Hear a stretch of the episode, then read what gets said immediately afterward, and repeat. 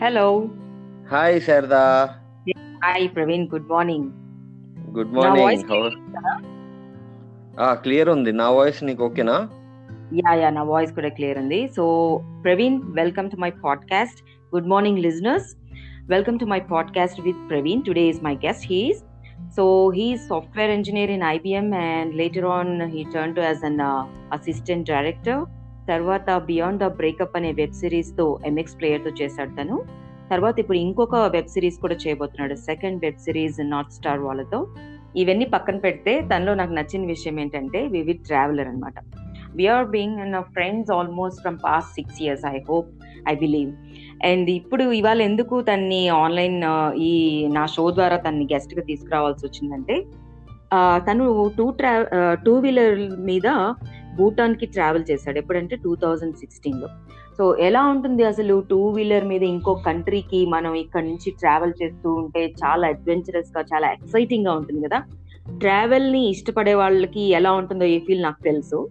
So Praveen మాటల్లో మనం తెలుసుకుందాం ఈరోజు తను ఎలా చేశాడు ఈ ట్రావెల్, అసలు భూటాన్ని ఎందుకు చూస్ చేసుకోవాల్సి వచ్చిందని. సో ప్రవీణ్ చెప్పు, అసలు ఫస్ట్ నువ్వు భూటాన్ని ఎందుకు చూస్ చేసుకున్నావు? Hi Sharada, how are you? ఎలా ఉంది? మొత్తం బానే ఉందా? Everything is going good. Nice nice.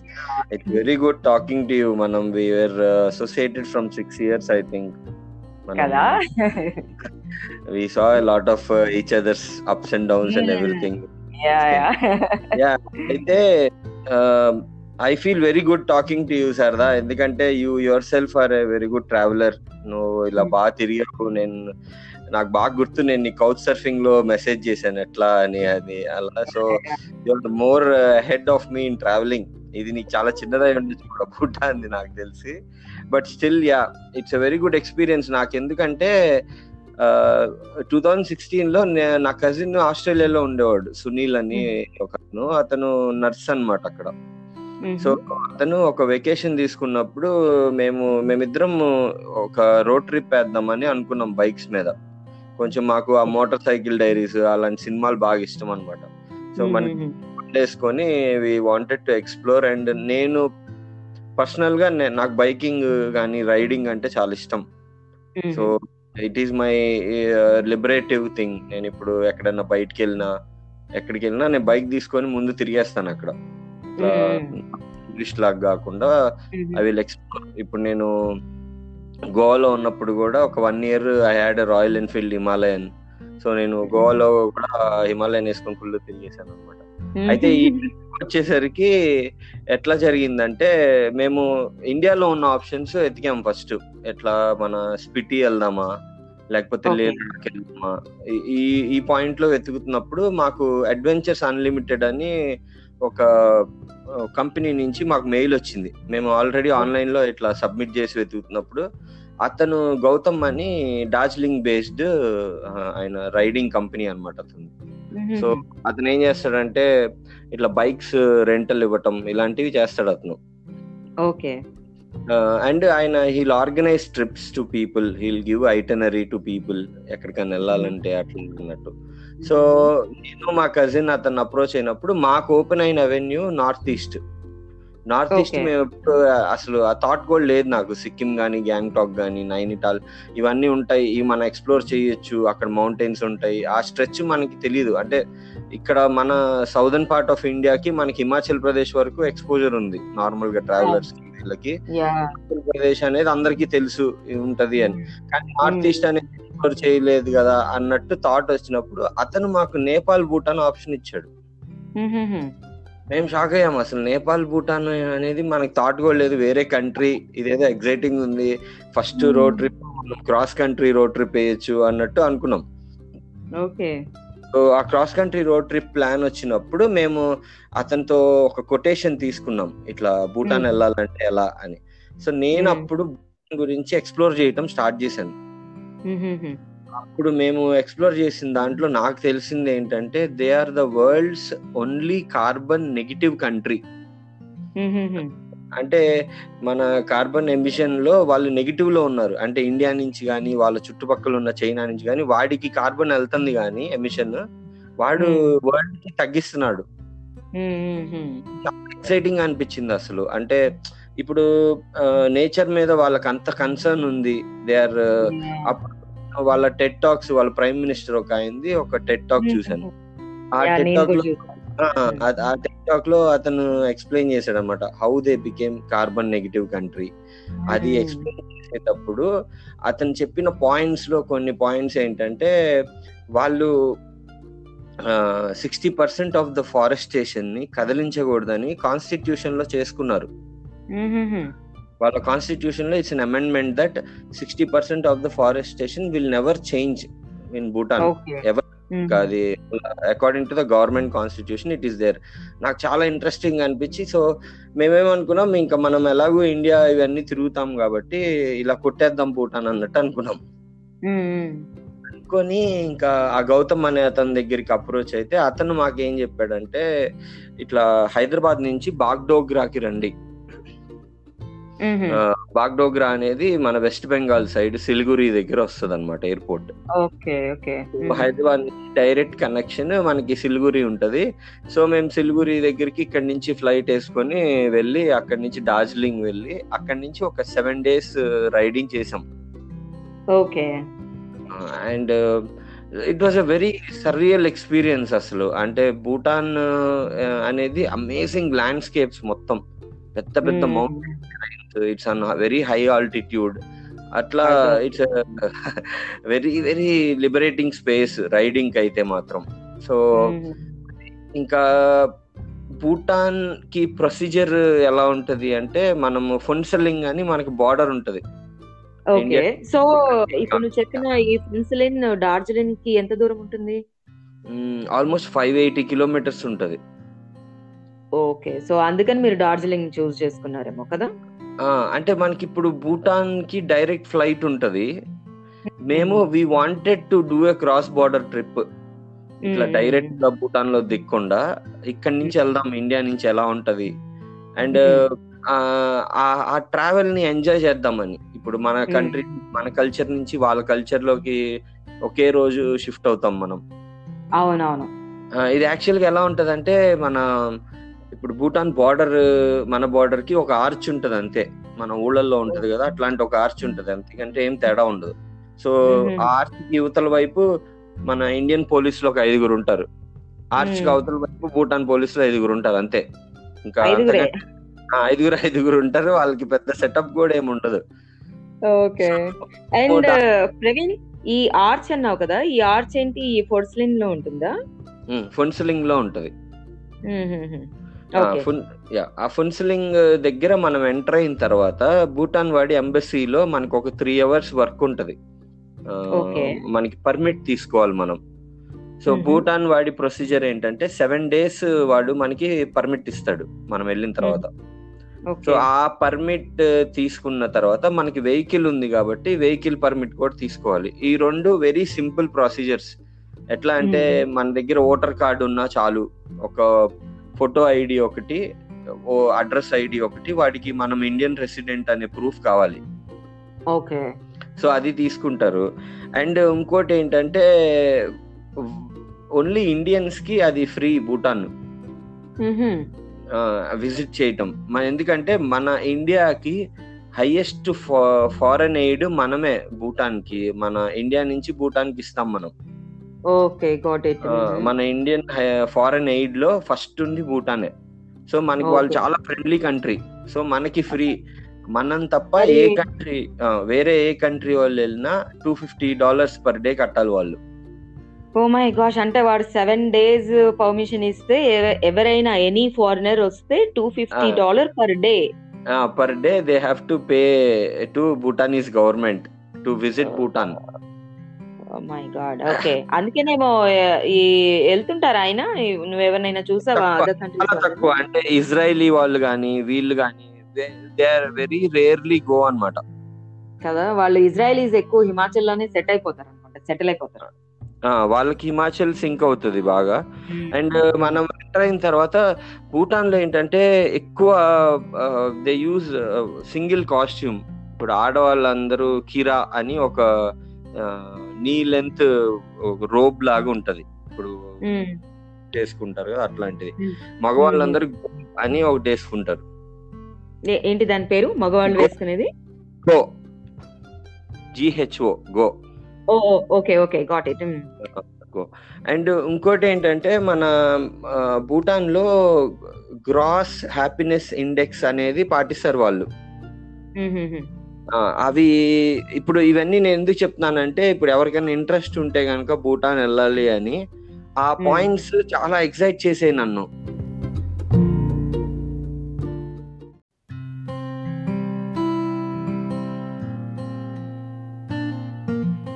చెప్పు నాకు, ఈ భూటాన్ కి అదర్ కంట్రీస్ కి ఏంటి అసలు డిఫరెన్స్ ఏంటి? నేను మేజర్ గా గమనించిన డిఫరెన్స్ ఏంటంటే శారదా, వాళ్ళు గ్రాస్ హ్యాపీనెస్ ఇండెక్స్ అనేది ఒకటి ఫాలో అవుతారు.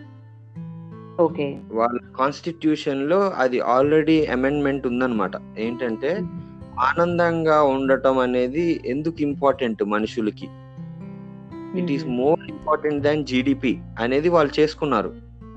ఓకే, చేసుకొని అండ్ వరల్డ్ లోనే ఆ గ్రాస్ హ్యాపీనెస్ ఇండెక్స్ లో వీళ్ళు నెంబర్ 1 భూటాన్ వాళ్ళు. ఫుల్ ఆనందంగా ఉంటారు, ఎక్కువ కాంప్లికేటెడ్ గా ఉండదు. అండ్ వాళ్ళు దే ఫాలో బుద్ధిజం కంప్లీట్ గా. సో యూజువల్ గా మన బుద్ధిస్ట్ ఏ ప్రిన్సిపల్ తీసుకున్నా కూడా మూమెంట్ లో ఉండాలి, హ్యాపీగా ఉండాలి, ఈ టైప్ ఆఫ్ ఫార్మాట్ వీళ్ళది. ఓకే ఓకే, ఎక్కువ నువ్వు భూటాన్ లో గమనిస్తే గనక ఎక్కువ ప్రేయర్ వీల్, లేకపోతే మన జపమాల ఈ పెట్టుకొని ఎక్కువ దే కీప్ ఆన్ మెడిటేటింగ్, ఆ మోడ్ లో ఉంటారు. అండ్ ఇప్పుడు నేను బాగా ఇంట్రెస్టింగ్ గా నేను గమనించింది ఏంటంటే, భూటాన్ లో women are very powerful in their jobs. వాళ్ళు దే రన్ ద షో.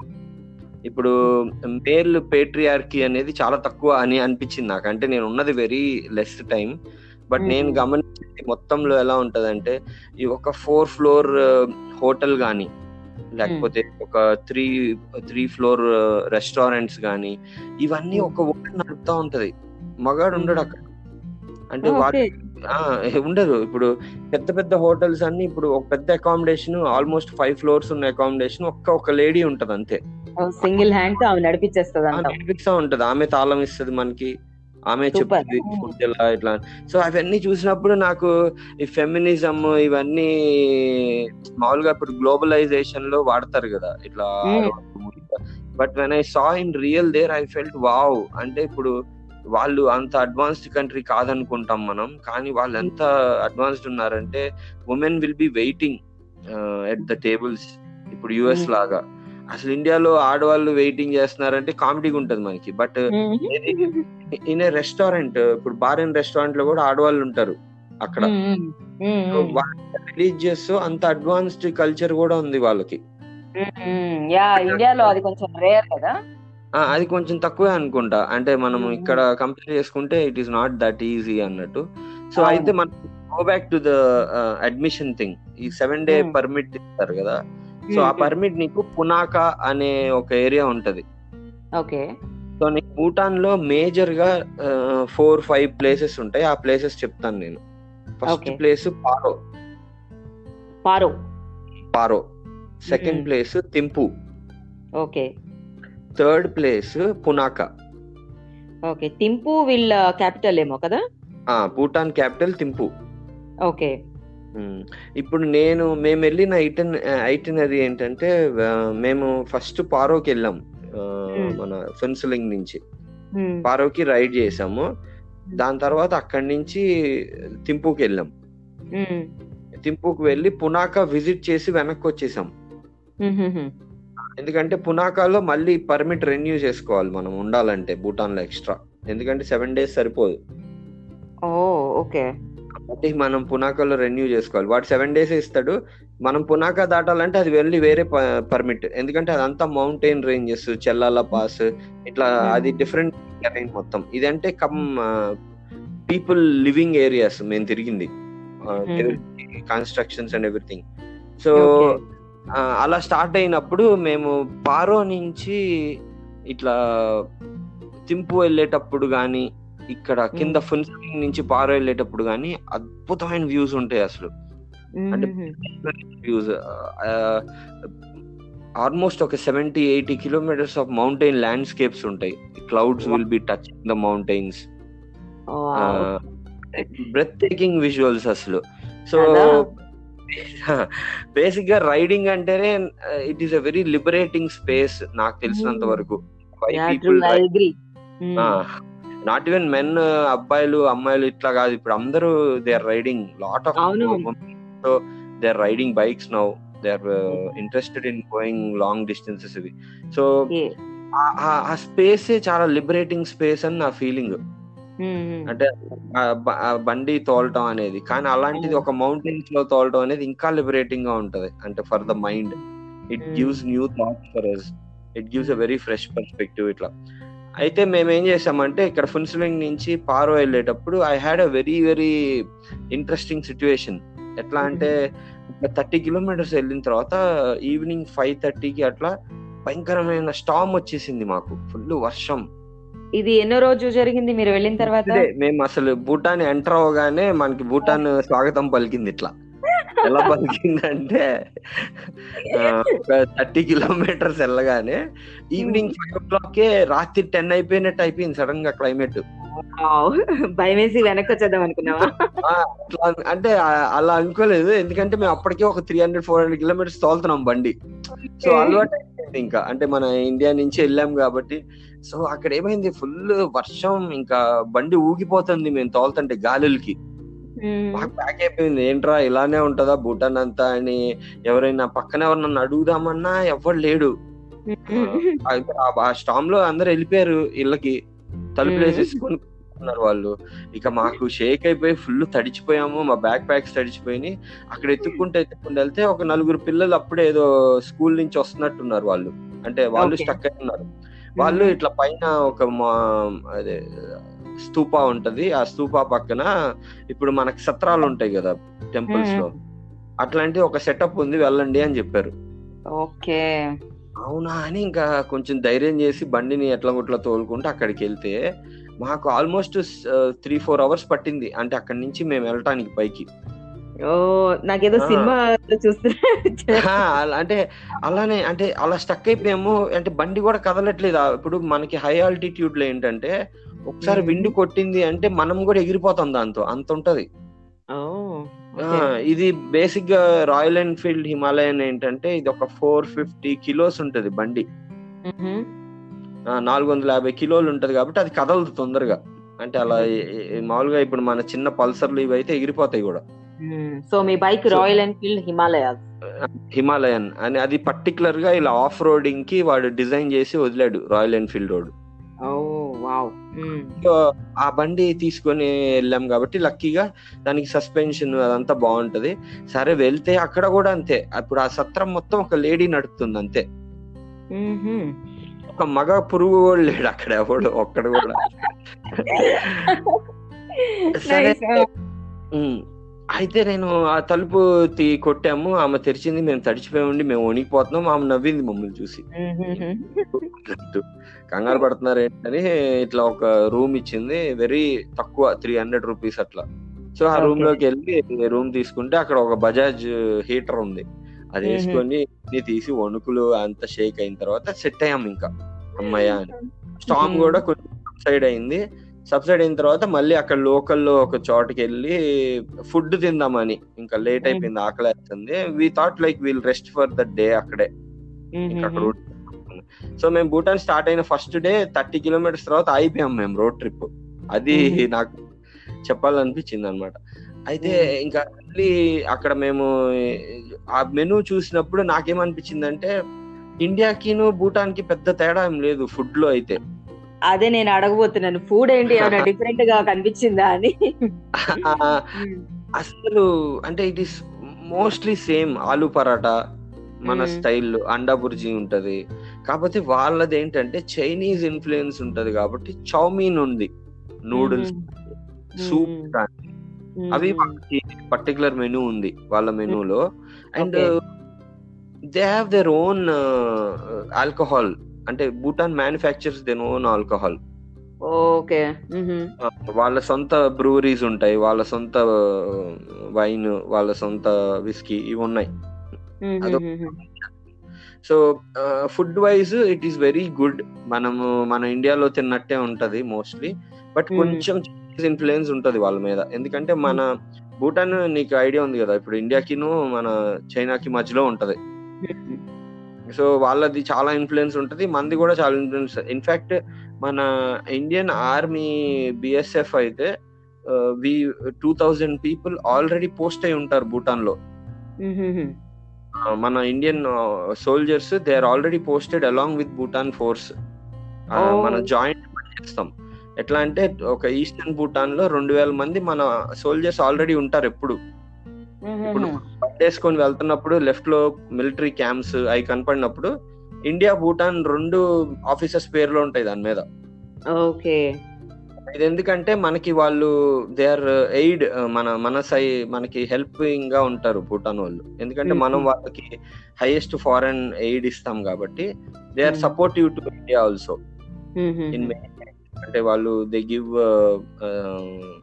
అంటే అంత దాకా వస్తే if at all it comes to phase where China and India are at war, Bhutan will be on our side అనేది నాకు అనిపించింది.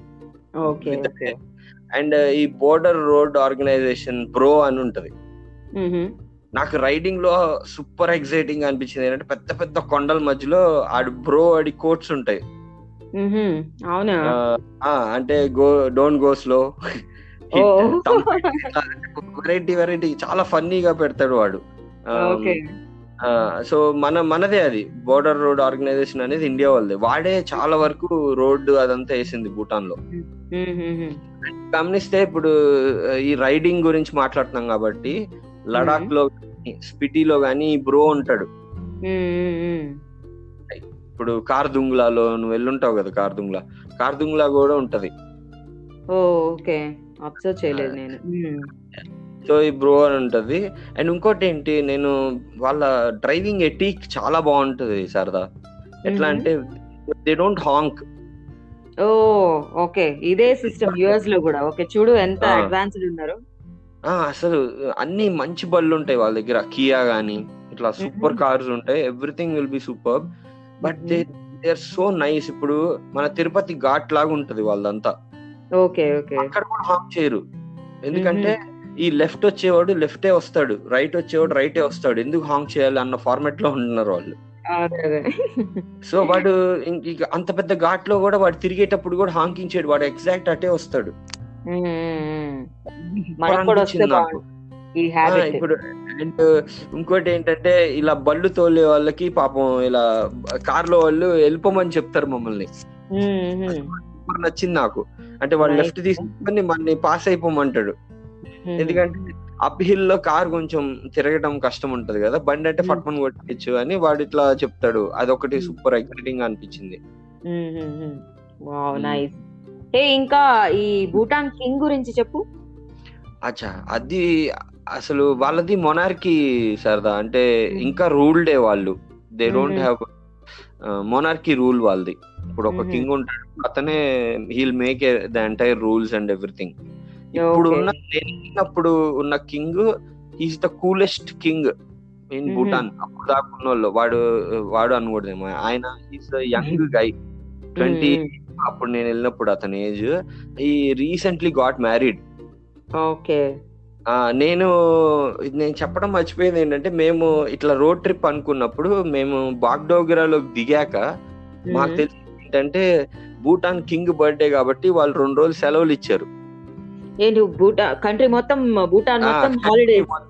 హాలిడేస్ ఇచ్చారు. మేము ఇక్కడ నుంచి డార్జిలింగ్ లో దిగిపోయాక తెలిసింది మాకు. ఎండ్ ఆఫ్ డే మేము డార్జిలింగ్ లోనే తిరిగాము, ఇండియాలోనే ట్రిప్ ఎక్స్టెండ్ అయింది. సో మేము దిగిన రోజు బర్త్డే, 1 డే ఇంకా సెలబ్రేషన్స్ ఉన్నాయి, లక్కీగా ఓపెన్ చేశారు. సో నేను వెళ్ళినప్పుడు కింగ్ బర్త్డే జరుగుతుంది అనమాట. ఎలా ఉన్నాయి సెలబ్రేషన్స్ కింగ్ వి? అసలు భలే జరిగాయి. ఎట్లా అంటే మనకి ఇక్కడ శ్రీరామనవమి ఇవి జరుగుతాయి కదా మన ఊళ్ళల్లో, మన కాలనీ వాళ్ళు అందరు పోగా ఎలా ఉంటారో వాళ్ళు వాలంటరీగా వాళ్ళే పోగిపోయి కింగ్ గురించి పాటలు, భూటాన్ గురించి పాటలు, డాన్స్, ఈ గో అండ్ కిరా ఈ డ్రెస్సులు వేసుకొని వాళ్ళు అండ్ డప్పులు కూడా కార్నివాల్ లాగా చేసి భలే ఇంట్రెస్టింగ్ అనిపించింది నాకు పారోలో. నాకు నువ్వు ఇది చెప్తుంటే ఎలా ఉందో తెలుసా, మనం చిన్నప్పుడు బుక్స్ చదివేవాళ్ళం కదా, చందమామ బాలమిత్ర బుక్స్ లో రాజుల కథలు చదువుతున్నప్పుడు ఇలాంటివి ఉండేవి. ఆ ఎక్స్పీరియన్స్ వస్తుంది నాకు నువ్వు చెప్తుంటే. ఎగ్జాక్ట్లీ పిన్ పాయింట్ మాట్లాడేవా నువ్వు అసలు. నేను ఎందుకంటే నేను అక్కడ వీడియోస్ చేసి నా యూట్యూబ్ ఛానల్లో పెట్టాను. ఈ ట్రావెల్ మొత్తం మేము వెళ్ళింది, నాది ప్రవీణ్ నూతల్పాటి అని ఉంటది యూట్యూబ్ ఛానల్, దాంట్లో భూటాన్ ట్రిప్ అనేది పెట్టాను. అందులో నేను పెట్టాను వీళ్ళు పాడేవి, అలా గ్యాదర్ అయ్యి ఒక స్టేడియం లో పాడేవి కానీ అవి. అయితే ఇంకా భూటాన్ లో కింగ్ రూల్ అనేది ఉంది, అండ్ వాళ్ళు ఏంటంటే they are very satisfied with their king. మనం వెళ్ళినప్పుడు చాలా అపోజిషన్ ఇట్లా ఉంటాయి కదా, వాళ్ళు అట్లా కాదు. ఎందుకంటే అతను ఈజ్ వెరీ వెరీ గ్రౌండెడ్. ఆయన ఏంటంటే ఇట్లా ఏదన్నా ఫంక్షన్స్ ఉంటే అక్కడికి వచ్చి ఉల్లిపాయలు కోస్తాడు, అట్లా వెరీ సింపుల్ గా. ప్యాలెస్ అట్లా కాదు, వాళ్ళు వాళ్ళ ఫార్మాట్ అంతా డిఫరెంట్ ఉంది. అండ్ అతను he's very firm believer of ఈ హ్యాపీనెస్ ఇండెక్స్. ఈ హ్యాపీనెస్ ఇండెక్స్ లో వాళ్ళకి there are points like mental health ఇవన్నీ ఉన్నాయి. అంటే మనిషి ఎంతవరకు కష్టపడాలి, ఎక్కువ టెన్షన్ పడకూడదు, స్ట్రెస్ ఫ్రీ ఉండాలి. సో నీకు భూటాన్ ఫేసుల్లో అది కనపడతా ఉంటది నువ్వు వెళ్ళినప్పుడు. మేము ఇంతకంటే ఆలోచించాం రాబాయ్, ఇవాళ పడుకుంటాం, పొద్దున్న లేసి పని చేసుకుంటాం, ఇట్లాంటి ఫార్మాట్ ఉంటది. నాకు యాక్చువల్ గా అనిపిస్తుంది నువ్వు ఇలా చెప్తుంటే అసలు ఆ బుద్ధిజం రిలీజియన్ లోనే అలా ఉందేమో అనిపిస్తుంది. ఐ మీన్ మనం స్పితి గానీ లదక్ కానీ ఇలా వెళ్ళినప్పుడు కొంతమంది ఆ బుద్ధిజం రిలీజియన్ ఫాలో అయ్యే వాళ్ళని చూస్తామా, ఎప్పుడు చక్కగా స్మైలీ ఫేస్ తో ఉంటారు. అదేమో మరి మేబీ 100% అసలు బుద్ధిజం మెయిన్ ప్రిన్సిపలే be in the moment. There is no past, there is no present, sorry there is no past and there is no future. Today what you have, ఈ రోజు నువ్వు ఆనందంగా ఉండాలి అనేది వాళ్ళు డ్రైవ్ చేస్తారు. కాబట్టి these people are carrying that.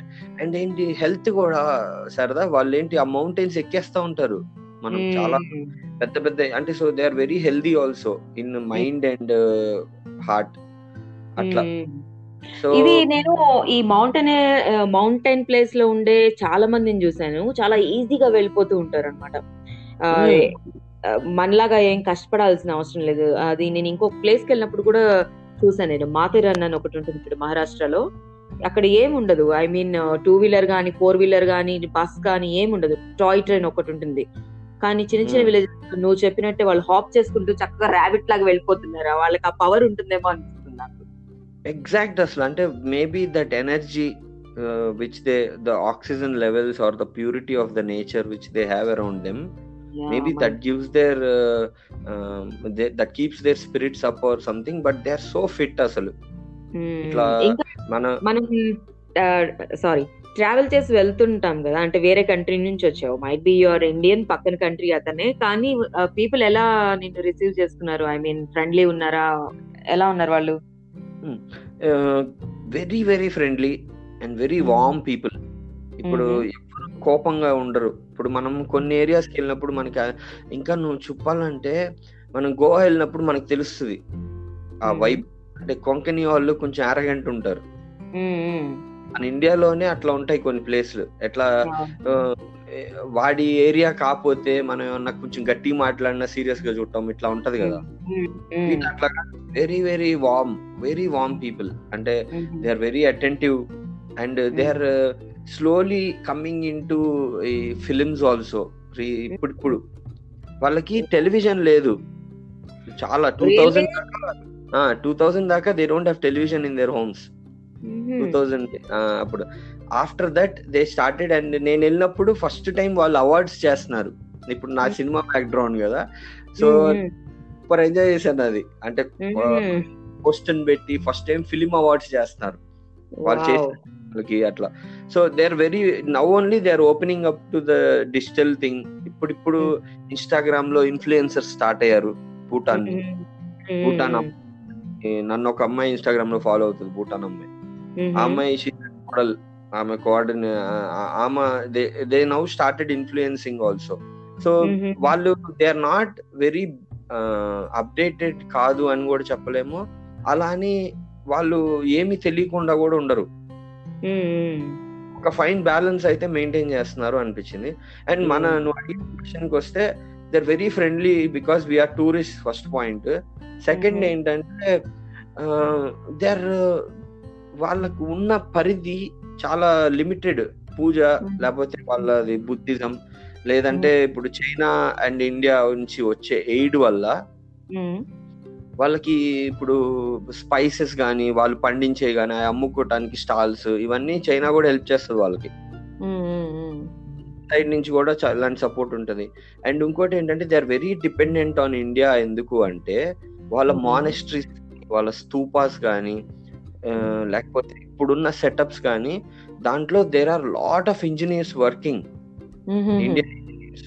So architects మొత్తం ఇండియా వాళ్ళే చేశారు చాలా వరకు. వాళ్ళ దగ్గర ఆ స్కిల్ సెట్ ఇంకా డెవలప్. నాకు ఇది ఒక, నేను ఇట్లా స్టామ్ లో ఆగామని చెప్పాను కదా, అప్పుడు నేను ఒక రెస్టారెంట్ అప్పుడు ఒక అబ్బాయి ఆయన ట్రక్ తోలుతాడు, చెప్పాడు మాకు ఇట్లా భూటాన్ కి ఇండియా మీద చాలా డిపెండెన్సీ ఉంటది అని. సో నేను ఎక్స్ప్లోర్ చేసినప్పుడు నేను ఇంకా చూసినప్పుడు నాకు అర్థమైంది ఆర్కిటెక్చర్ వైజ్ కానీ ఇవి కానీ చాలా వరకు they are dependent on India, engineer కానీ వర్క్ ఫోర్స్ కానీ. కొండలు పడగొట్టి ఇల్లులు కడతాం, ఇదంతా మనకి కొట్టిన పిండి కదా, ఇప్పుడే స్టార్ట్ చేస్తున్నారు అది. వాళ్ళకి ఎలా ఉంటదంటే ఇప్పుడు నీకు ఫున్సెలింగ్ నుంచి పారోకి, పారో నుంచి థింపుకి 60 కిలోమీటర్స్ తేడా ఉంటది. అండ్ ఆ 60 కిలోమీటర్స్ లో నీకు ఎక్కడ మేజర్ సిటీస్ ఉండవు. ఇంకా ఇప్పుడు మాత్రన్ ఉంది, ఎగ్జాక్ట్ మాత్రన్ని ఒక ఇంకొంచెం హై ఆల్టిట్యూడ్ ఇంకొంచెం బ్రిలియంట్ ల్యాండ్స్కేప్స్ అసలు.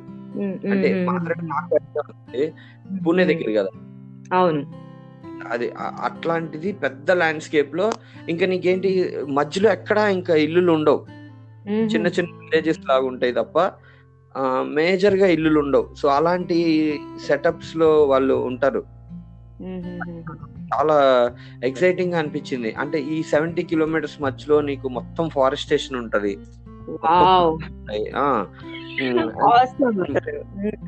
మొత్తం ఘాట్ రోడ్ ఉంటది అండ్ వాటర్ ఫాల్స్ ఉంటాయి రోడ్డు మీదే.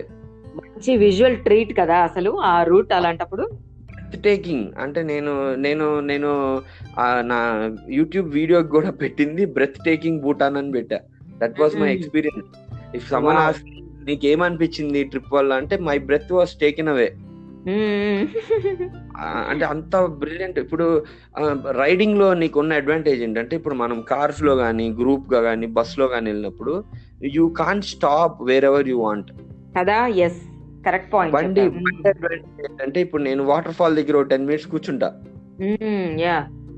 మేమే కాబట్టి ఇప్పుడు నేను మా బామ్మర్దే కాబట్టి వాడు నేను మళ్ళీ బండి వేసుకుని వెళ్ళిపోవటం ఇట్లా చేసాం. So that was very interesting. ఇంకోటి ఈ ఫినాన్స్ గురించి చెప్పు. ఎట్లా ఇప్పుడు ఇండియన్ కరెన్సీ ఉంది, అక్కడ కరెన్సీ చేంజ్ చేసుకున్నావా లేకపోతే ఇక్కడే చేంజ్ చేసుకుని వెళ్ళావా? ఎట్లా చేసావు? డిఫరెన్స్ ఏంటి? మనకి వాళ్ళకి అసలు difference negligible money wise. It is almost the same. నువ్వు ఇండియన్ కరెన్సీ కూడా యాక్సెప్ట్ చేస్తారు భూటాన్ లో. ఓకే, చేస్తారు. ఎనీ ప్లేస్, ఎక్కడైనా మోస్ట్లీ ఎనీ ప్లేస్ చేస్తారు. కానీ రిస్క్ ఎందుకు అనుకుంటే గనక నువ్వు ఎంటర్ అయినప్పుడు ఈ కింద షాప్స్ ఉంటాయి, కొన్ని షాప్స్ లో మన కరెన్సీ తీసుకుంటే వాడు 50 రూపీస్ అంత కమిషన్ తీసుకుని వాళ్ళ డబ్బులు ఇస్తాడు. సో అవి వాడుకొని చేసేయచ్చు. అండ్ కార్డు, మన కార్డు యాక్సెప్టెడ్ వాళ్ళకి. మరి ఇప్పుడు 2020 కాబట్టి ఈ డిజిటలైజేషన్ అయిపోయింది కాబట్టి మరి గూగుల్ పే, పేటిఎం ఇవన్నీ ఉన్నాయో నాకు తెలియదు కానీ మాత్రం debit card, credit card accepted. ఎంతో పర్సెంటేజ్ ఉంటుంది దాని మీద. సేమ్ ఇలానే బ్యాంకాక్ లో నేను వెళ్ళినప్పుడు కూడా వాళ్ళు కూడా ఇలానే చేస్తారు. అన్ని షాప్స్ లో ఇండియన్ కరెన్సీ ఉంటుంది, అన్ని షాప్స్ లో మన ఏటీఎం కార్డ్ ని యూజ్ చేసుకోవచ్చు. ఎక్స్చేంజ్ అయింది అలానే అనుకుంటా వీళ్ళు కూడా చెప్పినట్టు. ఐ థింక్ వరల్డ్ అటు వెళ్తుంది అనుకుంటా సారదా. World is going towards that, like we are all one, ఇదేముండదు అనేది వెళ్తున్నాం. But it is a long way. Maybe ఈ కరోనా వీటి వల్ల people started thinking more in this way. గొడవలు పట్టడం, ఈ బార్డర్లు ఏంటి, ఇవన్నీ ఇటు కూడా స్టార్ట్ అవుతుంది స్లో స్లోగా. అవునవును. మనకి భూటాన్లో ఏంటంటే దెర్ ఆర్ ఫ్యూ థింగ్స్, మేము వెళ్ళింది చెప్తాను నీకు ఎక్కడెక్కడ మేజర్ ఉన్నాయి అనేది, మేము విజిట్ చేసినవి చెప్తాను.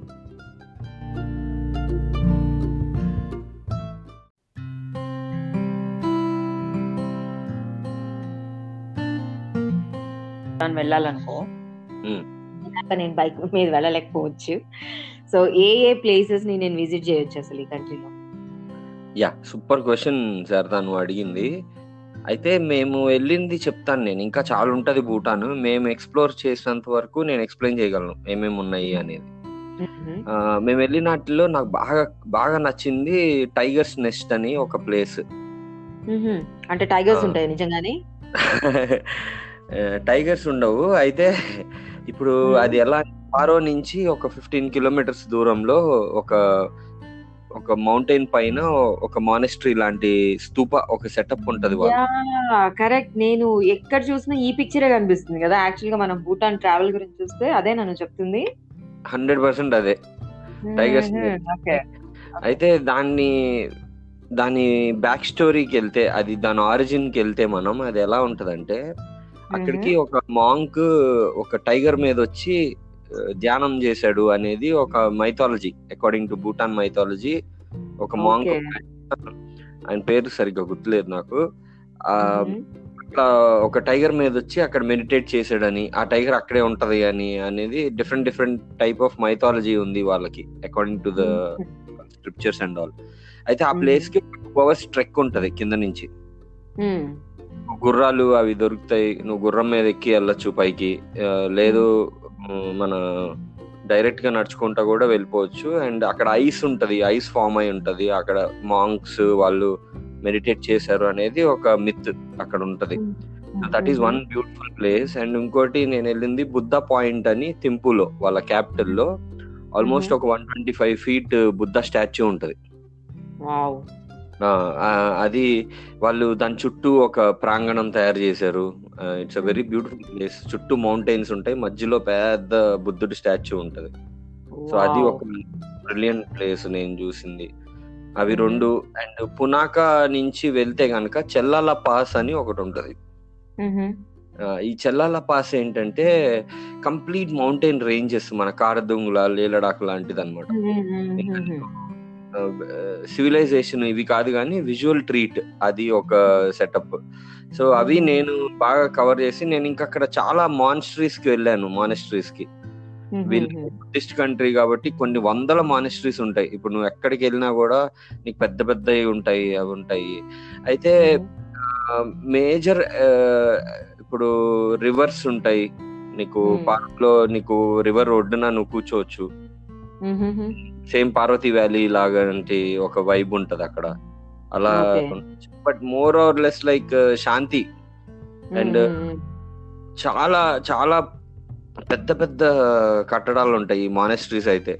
ఇప్పుడు మన తెలుగు సినిమాలో లేలడాక్ లో చూపిస్తాడు మంటత్వం, అట్లా ఉంటాయి పెద్ద పెద్దవి. అండ్ హ్యూజ్ కన్స్ట్రక్షన్స్, అండ్ దాని మీద ఆర్కిటెక్చర్ చాలా బాగుంటది. ఈ డ్రాగన్స్, ఈ డిజైన్స్, ఆర్ట్స్ ఇవన్నీ సూపర్ ఉంటాయి. ఏదో నాకు టోమ్ రైడర్ మూవీ చెప్తున్నట్టు అనిపిస్తుంది. హే, ఇంకోటి నువ్వు మొనాస్ట్రీస్ గురించి అన్నావు కదా, యాక్చువల్ గా ఈ మొనాస్ట్రీస్ ఇట్లా ట్రావెలర్స్ ఎవరైనా వెళ్ళినప్పుడు వాళ్ళకి అకామిడేషన్ అట్లాంటివి ఏమైనా ప్రొవైడ్ చేస్తారా, లేకపోతే జస్ట్ మనం చూసి వచ్చేయడానికి మాత్రమే? మోస్ట్లీ చూసి వచ్చేయడానికే, ఎందుకంటే వాళ్ళకి they have sufficient people there. ఇప్పుడు ఈ పిల్లలు చదువుకునే వాళ్ళు ఉంటారు మాంగ్స్ అవడానికి. సో అక్కడ అకామిడేషన్ అనేది నాకు తెలిసి పాసిబుల్ కాదు లడాక్ లాగా, it is not possible. And ఎందుకో నేనేమనుకుంటానంటే Bhutan is more economical to travel, it is not very costly. అంటే ఒక 1,500-1,000 rupees కి నీకు పర్ డే ఇద్దరికి ఒక రూమ్ వచ్చేస్తుంది. సో ఐ థింక్ ఈ టైమ్స్ లో ఆ మనీ అనేది it is reasonable only for different country all together. ఇప్పుడు మనం నువ్వు ఫినాన్స్ గురించి మాట్లాడుతున్నావు కాబట్టి ఒకటి అడుగుతాను చెప్పు, అసలు మొత్తం ఈ ట్రిప్ కి ఎంత కాస్ట్ అయింది నీకు, ఇంక్లూడింగ్ బైక్ రెంట్ చేసుకున్నావు అండ్ ఫ్లైట్ లో డార్జిలింగ్ దాకా వెళ్ళావు కదా? సో మొత్తం 10 డేస్ ట్రిప్ అనుకోవచ్చా ఇండియా నుంచి ఇది? నేను ఇక్కడ నుంచి హైదరాబాద్ నుంచి భూటాన్ వెళ్ళి వెనక్కి రావడానికి 10 డేస్ పట్టింది నాకు. సో ఎంత కాస్ట్ అయింది మొత్తం నీకు ఈ 10 days? Food, accommodation per head 60,000 అయింది. ఓకే, తక్కువే. 1,20,000 అట్లా అనుకోవచ్చు. ఎందుకంటే మేము ఇండివిజువల్ గా ఒక్కొక్క బైక్ తీసుకున్నాం, we didn't ride together. ఇప్పుడు మా మామది ఒక బైక్, నేను ఒక బైక్ తీసుకున్నాం. సో అదే చాలా కాస్ట్. అది ఒక అప్పట్లో 2016 లో పర్ డే 2600 అలా ఉండేది ఆ బైక్. డిపాజిట్, దానికి ఫ్యూయల్, ఇవన్నీ ఇంక్లూడెడ్. అండ్ మేము ఒకసారి వెళ్ళేటప్పుడు డార్జిలింగ్ ఫారెస్ట్ లో పంచర్ అయిపోయింది బండి. ఇంకో పంచర్ అంటే గుర్తొచ్చింది. సో ఈ 7 డేస్ ట్రిప్ లో నీ బైక్ ఏమన్నా అయ్యింది అనుకో ఎలా? ఇప్పుడు నేను సెలెక్ట్ చేసుకున్న అడ్వెంచర్స్ అన్లిమిటెడ్ అనే కంపెనీ అతను, ఆ గౌతమ్ కి ఇండియా నుంచి భూటాన్ దాకా మెకానిక్స్ ఉన్నారు. విలేజ్ లో, ఎవ్రీ అదర్ టౌన్ లో, ఎవ్రీ అదర్ సిటీలో అతనికి కాంటాక్ట్స్ ఉన్నాయి. అంటే అతను ఇదే అతని ప్రొఫెషన్ కాబట్టి అతను అలా అరేంజ్ చేసుకున్నాడు నెట్వర్క్. నేపాల్, భూటాన్ ఇట్లా ఆయనకి మొత్తం తెలుసు. అందుకే మేము స్టార్ట్ అయిన 1/2 అవర్ 45 minutes కి మాకు పంచర్ అయిపోయింది ఓ బండి. మేము డార్జిలింగ్ ఫారెస్ట్ లోకి ఎంటర్ అయ్యాము, ఓ బండి పంచర్ అయితే అమ్మటినే అతనికి కాల్ చేస్తే 45 minutes లో అతను పంపించాడు ఇద్దరిని. వావ్. సో ఈ 7 డేస్ ట్రిప్ లో నువ్వు ఆల్మోస్ట్ భూటాన్ లోపలికి వచ్చేసిన తర్వాత కూడా ఈ గౌతమ్ కాల్ చేస్తే అతను అరేంజ్ చేస్తాడంటావు, అదేనా? 100% చేస్తాడు. అతనికి భూటాన్ లో తెలిసిన వాళ్ళు ఉంటారు. ఓకే. ఇంకోటి, కాల్ అంటే ఎలా? నువ్వు సేమ్ సిమ్ యూజ్ చేస్తావా లేకపోతే అక్కడికి వెళ్ళిన తర్వాత? భూటాన్ ఎంటర్ అయ్యేదాకా మన సిమ్లు పనిచేస్తాయి. భూటాన్ ఎంటర్ అయ్యాక వాళ్ళ సిమ్ ఇస్తారు మనకి. అది ఒక 40 minutes అలా పడుతుంది ప్రొసీజర్. ఫోటో, ఐడి ప్రూఫ్, మన పాస్పోర్ట్ ఫోటో ఒకటి ఇస్తే వాళ్ళు 7 డేస్ కి, 10 days కి, 1 month కి వచ్చేటట్టు ఒక సిమ్ ఇస్తారు మనకి. దాని మీద మనము రీఛార్జ్ చేసుకోవచ్చు నెట్. సో ఇంటర్నెట్ వస్తుంది మనకి, యాక్సెస్ ఉంటుంది మొత్తం. Okay, cool. సో అది ఇంకొకటి. నువ్వు ఇప్పుడు మనం చాలా కవర్ చేసాము. ఫస్ట్ ఆఫ్ ఆల్ వచ్చేసి ఇది కార్బన్ నెగటివ్ కంట్రీ అని, ఇంకోటి ఆల్మోస్ట్ గ్రాస్ హ్యాపీనెస్ ఇండెక్స్ వాళ్ళు ఫాలో అవుతారని, 60% ఫారెస్టేషన్ ఉంటుంది వాళ్ళకి, ఆ కాన్స్టిట్యూషన్ లోనే అలా ఉందని చెప్పావు. ఇంకా పర్ డే $250 ఒక ఫారినర్ అయితే, బట్ ఇండియానికి మాత్రం ఫ్రీ ట్రావెల్ చేయడానికి. 100% ఈ మొనాస్ట్రీస్ గురించి మాట్లాడుకున్నాం, వాళ్ళ డ్రెస్సింగ్ గురించి మాట్లాడుకున్నాం, వాళ్ళ కింగ్ గురించి మాట్లాడుకున్నాం, వాళ్ళ కరెన్సీ గురించి మాట్లాడుకున్నాం. ఇప్పుడు ఇంకా ఈ ట్రిప్ లో నీ బైక్ ఏదన్నా ప్రాబ్లం వస్తే అక్కడ మెకానిక్ ఏ ట్రావెల్ కంపెనీ నుంచి, అండ్ సిమ్ గురించి మాట్లాడుకున్నాం. ఇదంతా చూసిన తర్వాత నీకు అసలు అంటే భూటాన్ నుంచి మనం ఏం నేర్చుకోవాలని అనిపించింది? ఆబ్వియస్ గా నీ ఆన్సర్ నాకు తెలుసు, బట్ స్టిల్ అడుగుతున్నాను నేను. నాకు భూటాన్ పర్టిక్యులర్ గా నేర్చుకోవటం కంటే ట్రావెల్ ఈజ్ ఆల్వేస్ లిబరేటింగ్ అనేది నాకు అర్థమైంది ఓవర్ ద ఇయర్స్. ఇప్పుడు నేను this is one trip I really really enjoyed and really connected to. But ఇప్పుడు నీకు ఐడియా ఉంది కదా నువ్వు ఎలా ట్రావెల్ చేస్తావో, నేను ఆల్మోస్ట్ అట్లానే తిరుగుతాను. అంటే ఇప్పుడు మీరు ఇంటర్నేషనల్ క్రౌడ్, మేము ఇక్కడ లోకల్లో రిషికేష్, లేకపోతే ధరంకోట్, లేకపోతే ఆల్మోస్ట్ లేహ్, లడాక్, హిమాచల్, రాజస్థాన్ ఇవన్నీ తిరిగేసాను నేను. సో నాకు my primary inspiration for writing or primary inspiration for film making is through travel. నాకు ఇప్పుడు ఒక్కొక్కరికి ఒక్కొక్క ప్రాసెస్ ఉంటది కదా, నా ప్రాసెస్ ఆఫ్ రైటింగ్ కానీ ఏదైనా కానీ I observe the cultures, I go there, I spend time, I take the energy, and that helps me in writing when I visualize also. So when I go to some place, ఇప్పుడు నేను భూటాన్ వెళ్ళాను అంటే నాకు నేను I capture everything with my mind, whatever I see there. ఇప్పటికి కూడా నాకు ఇప్పుడు మనకు పారో నుంచి, మనము ఫున్సెలింగ్ నుంచి పారో వెళ్ళేటప్పుడు aeroplane view, bird eye view అని పారో ఎయిర్పోర్ట్ కనపడుతుంది మనకి ఒక చోట. సో మనం బైక్ ఆపి వెళ్ళి నుంచుంటే నీకు బర్డ్ ఐ వ్యూ అనేది, అంటే నీకు ఎంటైర్ పారో ఎయిర్పోర్ట్ అది నా కళ్ళల్లో ఉంది ఆ విజువల్. ఇప్పటికి after 4 years I still have that visual. నేనేమనుకుంటా this is what travel makes me do. ఇప్పుడు నేను అలా చేసినప్పుడు నేను పొందే అనుభూతి అనేది it is not quantifiable in money. So అలా చెప్పుకుంటూ వస్తే yeah it is not quantifiable in money.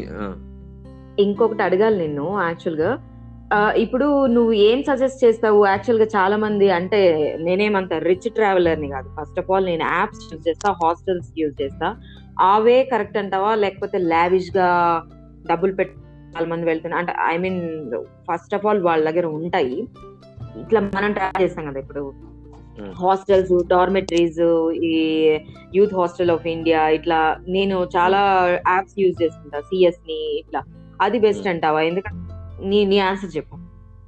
అంటే ఇది టు ఈచ్ ఇట్స్ ఓన్ సరదా. నేనేమనుకుంటానంటే కొంతమంది లైఫ్ లో కంఫర్ట్ అనేది ఇంపార్టెంట్ అనే దాంట్లో ఉంటారు, కొంతమంది ఎక్స్పీరియన్సెస్ ఆర్ ఇంపార్టెంట్ అనే దాంట్లో ఉంటారు.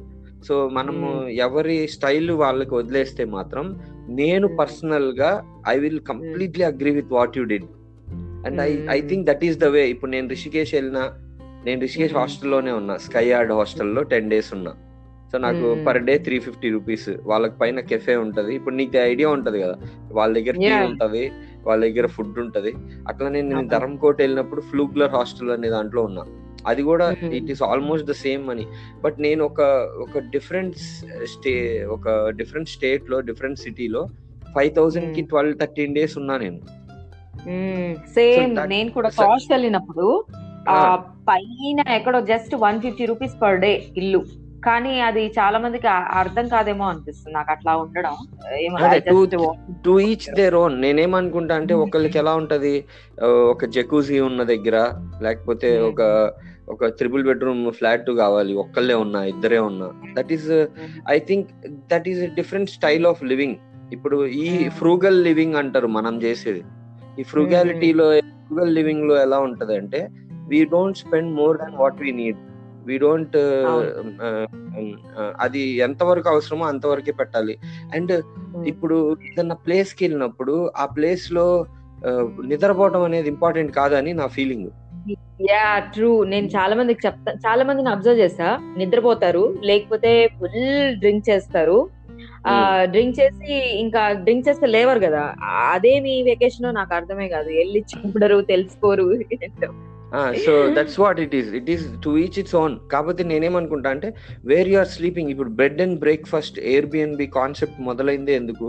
నువ్వు ఎక్కడ పడుకున్నావు, తినేసి బయలుదేరు, ఇంకా బయటికి go and explore what is there. So that it is too limited time and too much to see in the world.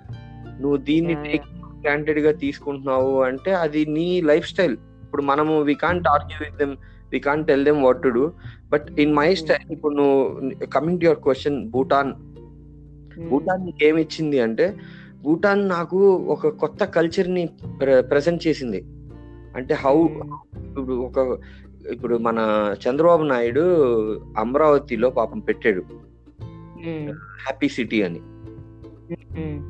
కానీ ఎవ్వరు అతనికి ఓటేయలేదు.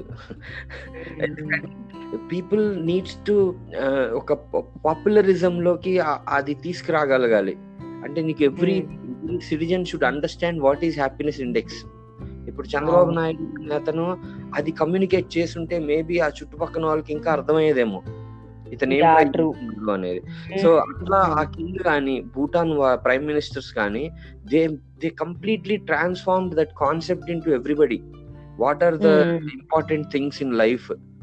ఇది అంటే జీడిపి కంటే గ్రాస్ హ్యాపీనెస్ ఇండెక్స్ ఎక్కువ అనేది నా లెర్నింగ్ భూటాన్ నుంచి వచ్చేటప్పుడు.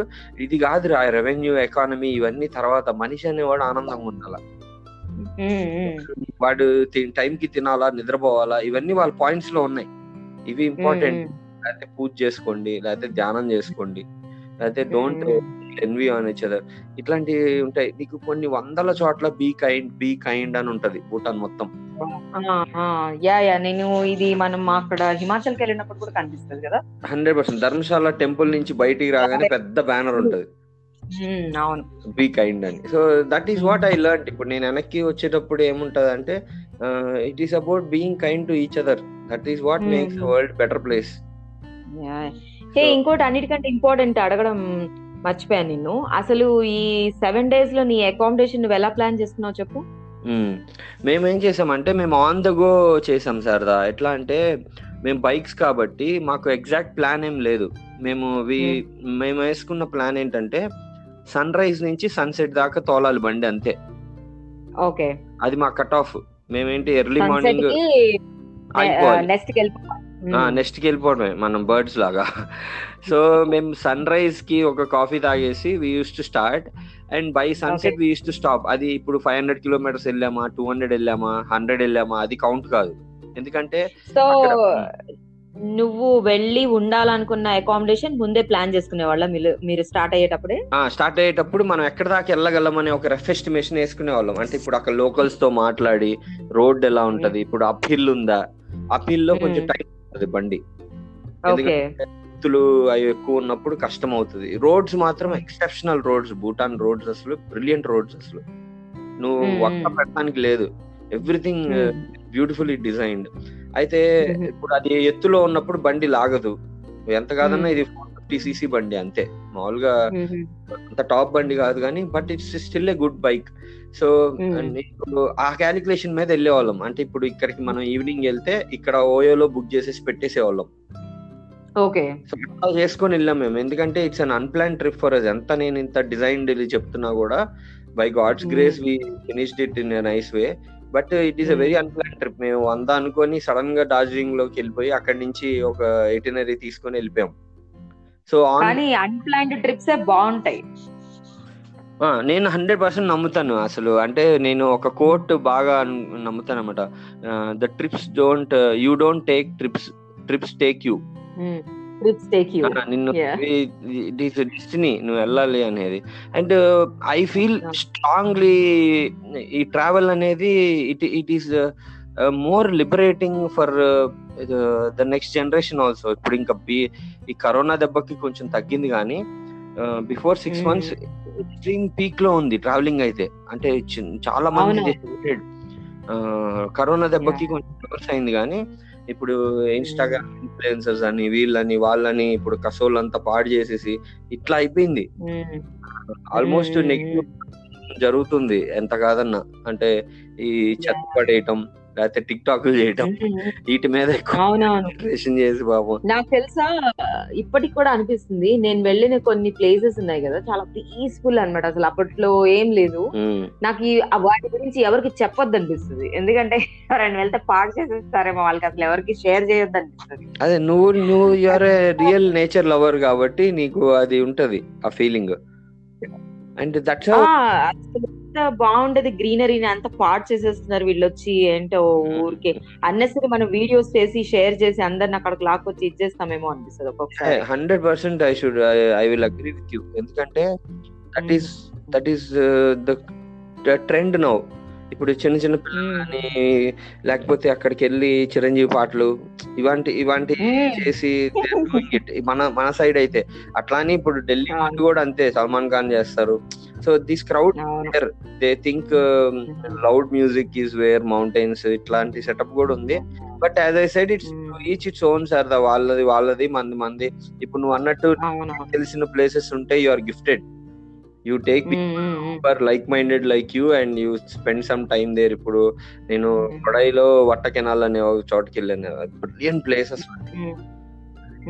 ఇప్పుడు దానికి అది నేను వెళ్ళి ఎక్స్ప్లోర్ చేసినప్పుడు నాకు మైండ్ పోయింది అసలు. క్లౌడ్స్ కానీ హైదరాబాద్ నుంచి ఇంత దగ్గరలో మనకు ఒక ప్లేస్ ఉందనేది నాకు తెలియలే,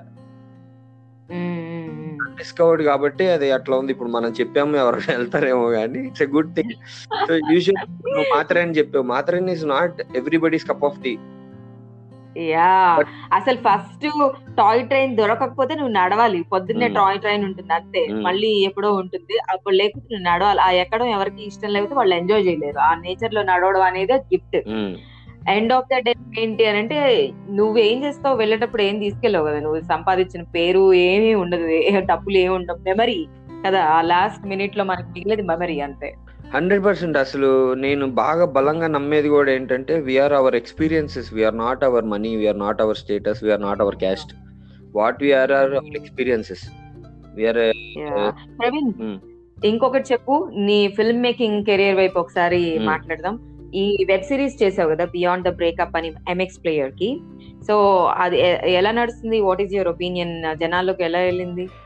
ఇప్పుడు దీనికి నేను కొంచెం బ్యాక్ స్టోరీ చెప్పాలి సార్. నేను ఆల్మోస్ట్ ఒక 2018లో అట్లా నేను ముంబై షిఫ్ట్ అయిపోయాను హైదరాబాద్ నుంచి. నీకు అప్పుడు ఐడియా ఉంది కదా, నేను నీకు you use to connect me to people there, నీకు ఆల్రెడీ అక్కడ కాంటాక్ట్స్ ఉండి నేను నీ ద్వారా కాస్టింగ్ డైరెక్టర్స్ ని వాళ్ళని కలిసి నేను ఒక హిందీ సినిమా ట్రై చేశాను అనమాట. నాకు ఒక ప్రొడ్యూసర్ ఉండే, ఆమె యూకేలో ఉండేది. సో నేను ఆ సినిమా చేసేటప్పుడు నాకు అక్కడ వెబ్ ఎక్స్పోజర్ టచ్ అయింది. అంటే ఆల్టర్నేటివ్ ఫిల్మ్ మేకింగ్ అనేది ఒకటి ఉంది అనేది నాకు తెలిసింది.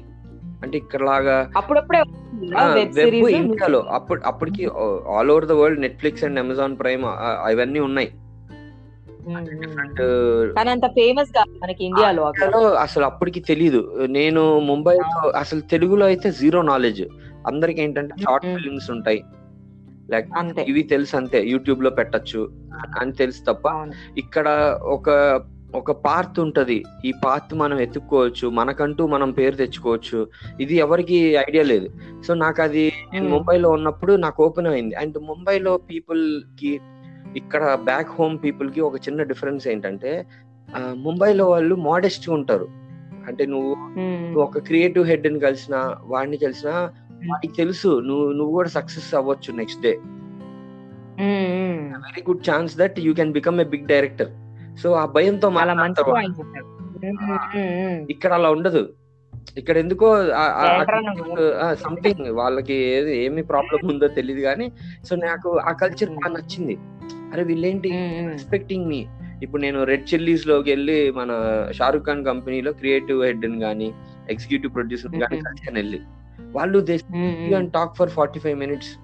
వాడు ఏం చెప్పాడు అంటే, చూడు బ్రదర్ నీ కథ బాగుంది, నువ్వు ట్రై చేస్తున్న బడ్జెట్ కూడా బానే ఉంది, కానీ నాకున్న బడ్జెట్ అప్పుడు less than 1 crore అనమాట. ఇండిపెండెంట్ స్టైల్లో చేద్దాం అన్నట్టు. అయితే అది చేయటానికి నేను ఆ ప్రాజెక్ట్ ఒక సినిమా తయారైన తర్వాత థియేటర్ క్యాటర్కి 6 కోట్లు అయింది అనేది చెప్పాడు నాకు. సో నాకు అక్కడ క్లారిటీ వచ్చేసింది, ఇప్పుడు 1 crore ఉంటే సరిపోదు, ఆ 1 crore అని థియేటర్ లోకి ఆడియన్స్ కి తీసుకెళ్లాలంటే 6 కోట్లు కావాలి. సో 6 కోట్లు అనేది మా ఇన్వెస్టర్ కి చాలా కష్టం, అది వర్కౌట్ అవ్వదు, విల్ టేక్ ఇట్ స్లో అని చెప్పి నేను అక్కడ డ్రాప్ అయ్యి నేను మళ్ళీ హైదరాబాద్ వచ్చాను. హైదరాబాద్ వచ్చినప్పుడు ఇప్పుడు వెబ్ బూమ్ అవుతుంది మెల్లమెల్లగా. నాకేంటి అక్కడ నాకు ఎక్స్పోజర్ ఉంది, నేను అక్కడ కలిసిన టెక్నీషియన్స్ ఉన్నారు. ఇప్పుడు నా డిఓపి FTIAలో చేశాడు, ఆయన నేషనల్ అవార్డు విన్నర్. నేను సినిమాకి చేద్దాం అతను. సో ఇక్కడికి వచ్చినప్పుడు తమాడా మీడియా అని ఒక ప్రొడక్షన్ హౌస్ ఉంది, తమాడా మీడియా వాళ్ళని కలిశాను. అక్కడ నాకు ఒక ఫ్రెండ్ ఉండేవాడు కార్తిక్ అని, క్రియేటివ్ హెడ్ గా పనిచేస్తున్నాడు, ఎగ్జిక్యూటివ్ ప్రొడ్యూసర్ గా తమాడాలో అప్పుడు పనిచేస్తున్నాడు అతను. సో అతని ద్వారా వాళ్ళ రాహుల్ తమాడా గారిని కలిశాను. ఆయన్ని కలిసినప్పుడు ఆయన ఇట్లా మనం వెబ్ చేద్దాం అనుకుంటున్నాం ప్రవీణ్, నీకు ఏమైనా ఐడియాస్ ఉంటే షూట్ చేయని చెప్పాడు. ఇది ఎందుకు వచ్చింది నాకు ఆపర్చునిటీ అంటే, నేను ముంబైలో డ్రాప్ అయిన తర్వాత ఒక 1 year గోవాలో ఉన్నా, బ్రేక్ తీసుకున్నా.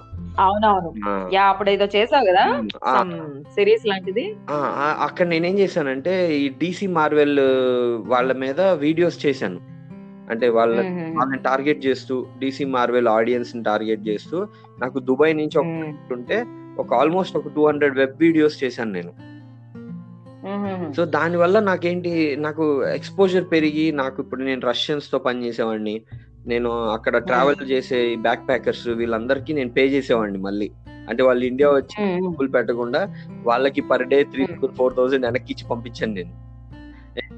ఫ్రెండ్స్ ఇప్పుడు దే నో మీ, లైక్ ఇప్పుడు వాళ్ళు వెళ్ళిపోయి they got back to their jobs, lifestyle మొత్తం, బట్ స్టిల్ వాళ్ళకి మంచి మెమరీ.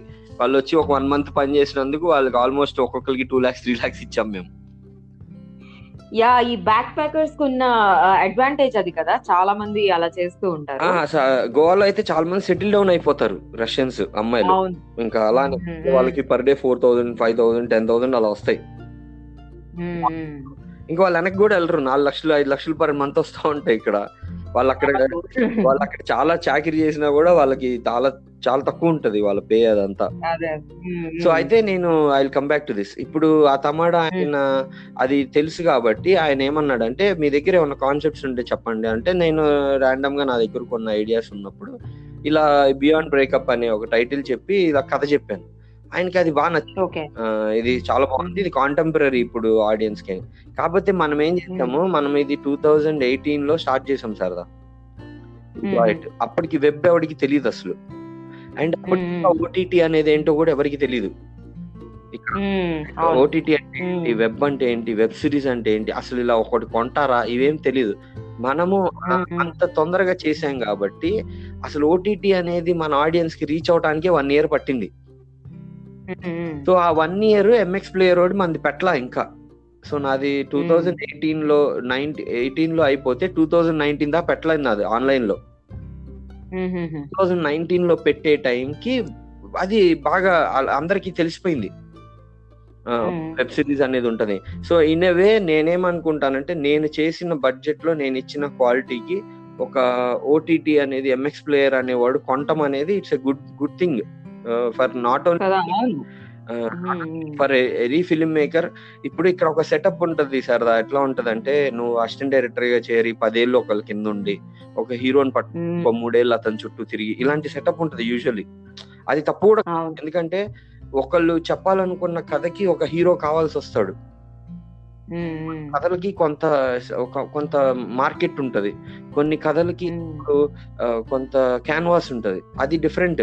ఇప్పుడు కొత్తోడు అయినప్పుడు నీకంటూ ఒక షోరీల్ లాగా ఒకటి చేసుకోవచ్చు, అది కొంటున్నారు నువ్వు చేసిన తర్వాత అనేది ఓపెన్ చేసింది మన మార్కెట్. అంటే ఇప్పుడు నేను చేసిన దాంట్లో ఏంటి, 8 కొత్తోళ్ళు అందరూ యాక్టర్స్, వాళ్ళని ఆడిషన్ చేసి తీసుకున్నాం. అండ్ డిఓపి ముంబై అతను, అది నా సినిమా చేయాల్సిన అతను వచ్చి ఇక్కడ చేశాడు. సో మేము 26 days లో షూట్ చేసేసాం దాన్ని. అండ్ మేము ఆల్మోస్ట్ ఒక 16 లొకేషన్స్ ని పార్ట్నర్ చేసి తీసుకున్నాం. అండ్ ఇక్కడ సెంట్రో నుంచి బ్రాండింగ్ తీసుకున్నాం, స్పార్ నుంచి బ్రాండింగ్ తీసుకున్నాం. These are all somethings which we only did first time. అంటే ఇప్పుడు ఇచ్చాడు సెంట్రో వాడు ఫ్రీగా, అండ్ సెంట్రో వాళ్ళు అండ్ స్పార్ వాళ్ళు మనకి ప్రాపర్టీస్ ఇచ్చారు.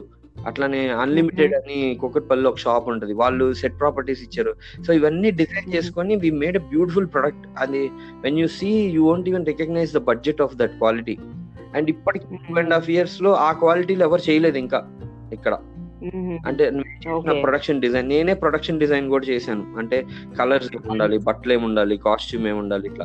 సో అది కంప్లీట్ అయిన తర్వాత ఇప్పుడు ఇక్కడ ఉన్న లోకల్ ఓటీటీ కాకుండా ఒక నేషనల్ ఓటీటీ, అంటే ఒక ముంబై ఫరము ఎంఎక్స్ ప్లేయర్ అనేది వరల్డ్ లో టాప్ ప్లేయర్. అది యూజువల్లీ ఆ యాప్ ఇండియాలో వాడు ఇలా కాంటెంట్ కి అయ్యాడు. మామూలుగా అయితే అది విఎల్సి లాగా ఒక viewing player world wide idea ఉంది కదా. ఇక్కడ వాళ్ళు కాంటెంట్ కి టైమ్స్ నౌ వాళ్ళతో, అంటే టైమ్స్ ఆఫ్ ఇండియా వాళ్ళతో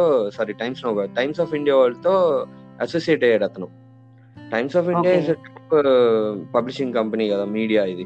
సో వాళ్ళు దే ప్రమోటెడ్ బిగ్ టైమ్ చేసి దే పిక్డ్ అప్ ఎంఎక్స్ మన బియాండ్ బ్రేకప్ ఇక్కడ నుంచి సౌత్ నుంచి, and they made it MX original. ఇప్పుడు మన దగ్గర కొనుక్కొని వాళ్ళు ఎంఎక్స్ ఒరిజినల్ లాగా రిలీజ్ చేశారు. అంటే అది ఇంకెక్కడా ఉండదు. ఇప్పుడు ఆ ఎంఎక్స్ ప్లేయర్ 10-15 years దాకా డోకా లేని ఓటీటీ అది. ఎందుకంటే they have huge and everything. ఇట్లా ఒక రోజు పెట్టి తీసేసేది కూడా కాదు అది. దాంట్లో మనం నుంచి ఒక ఒరిజినల్ సిరీస్ మన బడ్జెట్ లో మనం చేసిన దాంట్లో వెళ్ళటం అనేది it's a very good thing. That is what we did. ఇప్పుడు నేను అది చేసిన తర్వాత నేను ఆ పోస్ట్ ప్రొడక్షన్ లో ఉన్నప్పుడు ఈయన శరత్ మరార్ గారు అని ఉంటారు, ఆయన ఈ నార్త్ స్టార్ ఎంటర్టైన్మెంట్స్ అని ఒక బ్యానర్ ఉంది ఆయనకి. ఇట్లా సర్దార్ సింగ్, కాటం రాయుడు, ఇలా పవన్ కళ్యాణ్ గారితో 3 సినిమాలు చేశారు ఆయన. ఆయన్ని కలిశాను ఒకసారి. ఇట్లా కలిసినప్పుడు ఆయన ఈ ట్రైలర్ అది చూసి చాలా బాగా చేశారు ప్రవీణ్, ఎట్లా ఇది బడ్జెట్ లో ఎలా పాసిబుల్ అయిందంటే ఆయనకి మొత్తం ఎక్స్ప్లెయిన్ చేసి ఆయనతో ఒక 6 months ట్రావెల్ అయ్యాను నేను. 6 months ట్రావెల్ అయ్యి కాఫీ షాప్స్ లో కలిసి డిస్కస్ చేసి మేము ఒక పాత్ అనుకొని ఇట్లా కొత్త వాళ్ళని ఎంకరేజ్ చేద్దాం, కొత్త వాళ్ళని దింపుదాం అని, ఇంకా వి విల్ డూ అని ఆయన కూడా ఫుల్ సపోర్ట్ చేసి మేమిద్దరం కలిసి ఒక ప్రాజెక్ట్ స్టార్ట్ చేసాం. ఆ ప్రాజెక్ట్ ని ఇప్పుడు నేను అందరినీ మళ్ళీ అందరు కొత్త వాళ్ళని తీసుకున్నా ఆడిషన్స్ చేసి, తీసుకొని మళ్ళీ ఇప్పుడు ఒక టీమ్ ని డిజైన్ చేసి, మళ్ళీ నేను ఈసారి ప్రొడక్షన్ డిజైన్ చేయలేదు. ఒక లేడీ, ఒక ఆవిడ, ఆమె సైరా నరసింహారెడ్డి చేశారు ప్రొడక్షన్ డిపార్ట్మెంట్ లో, డిజైన్ డిపార్ట్మెంట్ లో. ఆమె డెబ్యూ, ఆమెను తెచ్చి ఆమెకి నేను విజన్ ఎక్స్ప్లెయిన్ చేసి, సో ఆమెతో ఒక డిజైన్ చేయించుకొని, ఇక్కడ మన దగ్గరలో ప్రేమ్ సాగర్ అని ఒక అబ్బాయి, ఆయన డిఓపి, ఆయన ఆల్రెడీ సినిమా చేశారు, వాళ్ళందరినీ పెట్టుకొని మళ్ళీ ఒక షెడ్యూల్ చేయగలిగాం మేము. అంటే కొత్తగా వి డిజైన్ ది ఎంటైర్. అలా అది చేసిన తర్వాత కరోనా వచ్చింది. బ్రేక్ తీసుకొని ఇంకా ఏముంది, ఇప్పుడు ట్రావెల్ చేయలేం, ఫస్ట్ పాయింట్. సెకండ్ పాయింట్ చేయలేం. థర్డ్ పాయింట్ ఏమీ చేయలేం. ఇప్పుడు మహా అయితే ఏం చేయగలం, పుస్తకాలు చదువుకోగలం, మనం తీసింది చూసుకోగలం, ఎడిట్ చేయగలం, పాటలు ఎట్టగలం, మన తల్లిదండ్రులు మాట్లాడగలం. ఇవే చేస్తున్నా నేనైతే. ఒక 6 నెలల నుంచి యోగా చేస్తున్నా ప్రశాంతంగా. ఇయర్ ఎండింగ్ కూడా వచ్చేసాం, ఇయర్ కదా. అంటే 2020 is a break to everybody, like an holiday. Okay, thank you so much Praveen. ఇంకోటి చెప్పాలి, చాలా మంచి విషయాలు అన్ని విషయాలు యాక్చువల్ గా భూటాన్ గురించి అండ్ నీ ఫ్యూచర్ వెంచర్ ఆల్రెడీ చేసిన దాని గురించి అన్ని కవర్ చేసాం మనము. అండ్ మనం ఇప్పుడు మాట్లాడుతున్న podcast Google podcast and Spotify, breaker, pocket cost and radio public లో కూడా అందుబాటులో ఉంటుంది. ఎవరు ఎక్కడైనా వినొచ్చు వన్స్ నేను పబ్లిష్ చేసిన తర్వాత. Thank you so much for your timing and all the best for your future ventures. Thank you, Sarada. It was amazing talking to you. It is always amazing talking to you. You are a very positive soul. నువ్వు చాలా help చేసావు నాకు. I mean in terms of నీ metaphysical thing and everything, I know that you are into that zone. But still you are a very positive soul. You always tell good things to people. I think you should do this more. నీకు this is very suitable to you. You should do this. Thank you. Okay. Thank you so much and thanks for your patience. Bye bye. Bye bye.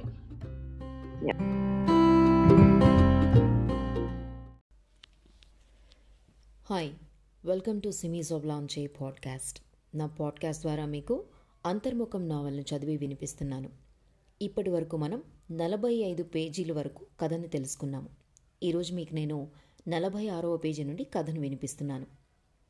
ఇక కథలోకి వెళితే, పెళ్ళైన కొన్ని సంవత్సరాలకి భర్తలు బయట ప్రపంచంలో ఎక్కువ కాలం గడపటానికి ఎందుకు ఉత్సాహం చూపిస్తారో, భార్యలు పిల్లల పెంపకాన్ని తమ ఏకైక ప్రపంచం ఎందుకు చేసుకుంటారో నాకు అర్థమైంది. నా గదిలోకి చీకటి నెమ్మదిగా ప్రవేశించింది. చీకటిని చూస్తే నాకు భయం. రాత్రి అయ్యే కొద్దీ ఒంటరితనం పాములా పాక్కుంటూ వస్తుంది. నా గదిలో గడియారం కూడా ఆగిపోయింది. 12 దాటి ఉంటుంది. ఈ వృద్ధాప్యం అనేది ఎంత భయంకరమైనది. వృద్ధాప్యం వల్ల కంటి మీదకు నిద్ర రాదు. ప్రపంచమంతా గాఢ నిద్రలో ఉంటుంది. నిద్ర పట్టదు. రాత్రి 2 గంటలకో కంటి మీద కాస్త కొనుకు, అంతే. అప్పటి వరకు అన్ని సుదీర్ఘమైన గంటలు అలాగే ఒంటరిగా పడుకుని పైకప్పుకేసి చూస్తూ, దాహమేసినా నీళ్లందించేవారు లేక, తెచ్చుకునే ఓపిక లేక, ఓపిక ఉన్నా విరిగిన కళ్ళజోడు కనపడక, అలాగే 4 గోడల మధ్య అప్పుడప్పుడు దగ్గుతూ, ఆ దగ్గు పక్కవారికి నిద్రాభంగం కలిగిస్తుందన్న భయంతో, బ్రతుకు చివరి చాప్టర్ అంతా ఎవరెప్పుడు విసుక్కుంటారో అన్న సందిగ్ధంతో, విసుక్కున్నా తిరిగి ఏమీ అనలేని అసక్తతతో, దుఃఖమొచ్చినా తడిలేని కళ్లతో, బరువైన మనసుతో, తేలికపడుతున్న శరీరంతో వృద్ధాప్యం, చావుకి సామీప్యం. నేనలాగే పడుకుని ఉన్నాను.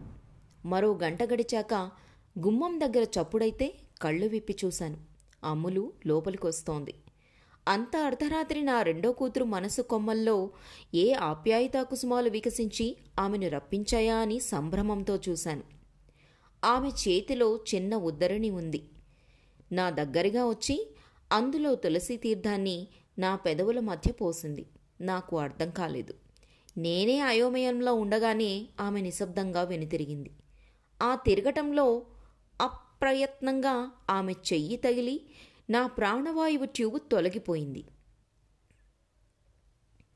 ఆమె దాన్ని సరిచేయలేదు, బయటకు నడిచింది. గాలిలో వేలాడుతున్న ఆ రబ్బరు గొట్టం వైపు విభ్రాంతుడినై చూస్తుండిపోయాను. నేను విభ్రాంతుడినైంది నా కూతురు నన్ను హత్య చేయడానికి ప్రయత్నించినందుకు కాదు. చంపే ముందు తులసి తీర్థం పోయాలన్నంత ప్రేమ ఆమె మనసులో ఇంకా మిగిలినందుకు. ఆ మరుసటి రోజు తెల్లవారుజామునే అమ్ములు తిరిగి నా గదిలోకొచ్చి నేను ఊపిరితో ఉండడం చూసి అవాక్కై శిలాప్రతిమలా నిల్చుండిపోయింది. నేను కూడా నా గాజు కళ్లతో రెప్ప కూడా వేయకుండా ఆమెనే సూటిగా చూశాను. ఆమెకు తిరిగి వెళ్లాలన్న ఆలోచన కూడా రాలేదు. నోరు సగం తెరుచుకుని అలానే చూస్తుండిపోయింది. నా కూతుర్ని చిరునవ్వుతో పలకరిద్దామనుకున్నాను, కానీ నా దవడకండరాలందుకు సహకరించలేదు. అమ్ములు గిర్రున వెనుదిరిగి వెళ్ళిపోయింది. నాకు నా కూతురి మీద కోపం రాలేదు. భగవంతుడు నాకు తార్కిక జ్ఞానాన్ని ఇవ్వడం మంచిదైంది. 16 ఏళ్ల వయసులో ఒక అబ్బాయిని ప్రేమించి ఆ కుర్రవాడిని చేసుకోకపోతే బ్రతకలేనని మనసావాచా నమ్మిన ఒక అమ్మాయి తరువాత పెద్దలు చూపించిన అబ్బాయిని చేసుకుని ఎలా సుఖంగా కాపురం చేసుకుంటుందో నాకు ఆ క్షణం అర్థమైంది. ప్రేమ ఒక ప్రవాహం లాంటిది. కాలం అనే ఎత్తుపల్లాల మీద కన్వీనియంట్గా వ్యక్తిత్వం అనే ఒడిదుడుకుల మధ్య అవసరం అనే అవగాహన పెరిగే కొద్దీ ఒక పర్వతాన్ని వదిలి మరో శిఖరాన్ని ప్రేమించి చివరకు సముద్రం అనే భద్రతాభావంలో స్థిరపడుతుంది. మగవాడికి ఆ అభద్రతాభావం లేదు కాబట్టి కొంతకాలానికి విభిన్నమైన సర్కిల్స్, అలవాట్లు వెతుక్కుంటాడు. కాబట్టి ప్రేమ శాశ్వతం కాదు. అది స్త్రీకి తండ్రి మీద నుంచి భర్త మీదుగా కొడుకుల మీదకు ప్రవహిస్తుంది. పురుషుడికి గర్ల్ఫ్రెండ్ మీద నుంచి భార్య మీదుగా వ్యసనం లేదా కెరీర్ మీదకు జారుతుంది. నాకు నా తల్లి గుర్తొచ్చింది. నా తల్లి పట్ల నా ప్రవర్తన గుర్తుకొచ్చింది. నేను చిన్నతనంలో ఎలా ఉండేవాడినో, నేను అలా ఉండడానికి కారణమైన నా తండ్రి ప్రవర్తన ఎలాంటిదో గుర్తొచ్చింది. నా తల్లి స్నేహితుడు గుర్తుకొచ్చాడు. నా యవ్వనమంతా నేనెంత మెటీరియలిస్ట్గా, ప్రేమ పట్ల నిర్లక్ష్యంగా, స్నేహితుల పట్ల నిర్లిప్తంగా, మానవతా విలువల పట్ల ఉదాసీనంగా ఎలా ఉండేవాడినో గుర్తుకొచ్చింది.